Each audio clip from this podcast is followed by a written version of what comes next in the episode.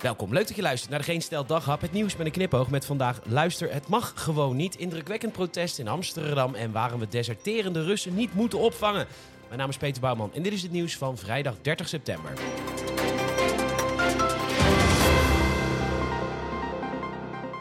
Ja, het mag dus niet. Minder dan 30 dagen van tevoren een prijsstijging aankondigen, laat staan doen. Nou, dachten Eneco en Essent en Vattenval en Green Choice, want we zijn zo groen. We doen het toch, ondanks dat het gewoon niet mag. Maar ja, als je nu een energiebedrijf bent, dan voel je je natuurlijk als god op aarde. Want natuurlijk willen ze allemaal zo snel mogelijk die prijs omhoog drijven, want de overheid komt straks praten om een deel van die bedragen te laten betalen door, ja, ons, de belastingbetaler.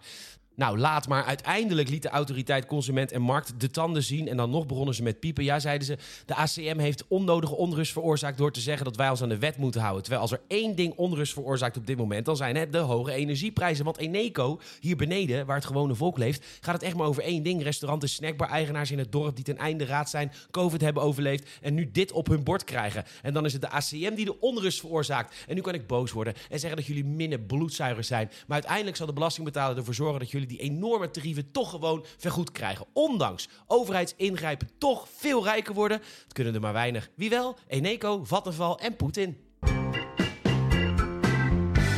Er was vandaag een protest in Amsterdam tegen de komst van een aantal windmolens in de Noordereiplas. En de reactie van een van die protesterende mensen, ja, die is zo enorm veelzeggend Amsterdams.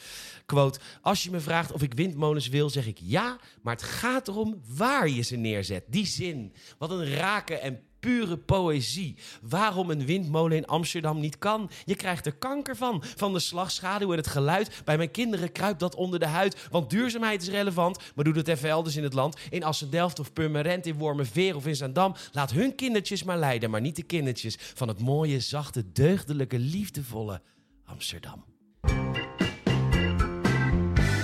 Even hè. Onze staatssecretaris van Asiel, Erik van den Burg, heeft al gezegd dat vluchtelingen uit Rusland niet teruggestuurd zullen worden. En waarom niet, is dan de vraag. En in Letland geven ze het antwoord gewoon. Deze Russen hebben zich namelijk nooit verzet tegen Poetin. En dus vonden ze het allemaal wel prima, klaarblijkelijk. Totdat ze nu zelf naar het front moeten. En dan is het opeens huilie, huilie, dictator, help ons, ozo, rijkski, democraatski, euroopski. En in Letland nemen ze maar één ding echt serieus van Poetin. Jullie zijn gemobiliseerd. Ga lekker vechten. Tabé. Kijk, ik ben een gamer en uh, mocht u geen gamer zijn, uh, bij veel computerspellen die tegenwoordig verschijnen, ben je eerst een uur bezig met het maken van een personage. er zijn zo enorm veel opties en dat maakt het een enorme opgave. En bij The Guardian valt het ook op en daar vragen ze zich af waarom dat zo is. En het antwoord op die vraag is, The Guardian. Want weet u, The Guardian is een Britse krant en bovendien enorm woke. En daarom zijn ze de hele dag alleen maar bezig met kleur. Uh, dus als er ergens een Afrikaanse stam is met een gemiddelde ralkleur van 8002... en dat wordt dan niet goed vertegenwoordigd in een land waar die Afrikaanse stam helemaal niet is... dan komt The Guardian met een verhaal waarom te weinig Britse lagerhuisleden zijn met een bot door de neus. En daarom duurt het maken van een personage zo lang. Wat overigens heel goed is. Wees in een game gewoon lekker wie je wil zijn. Maar The Guardian is de laatste die erover mag klagen. Bedankt voor het luisteren. Het is enorm helpen met mond tot mond reclame. Vertel iemand over deze podcast we groeien. En dat geldt weer voor reviews ook enorm belangrijk. Dat kan via Apple Podcast of Spotify. Nogmaals, bedankt voor het luisteren. Tot de morgen.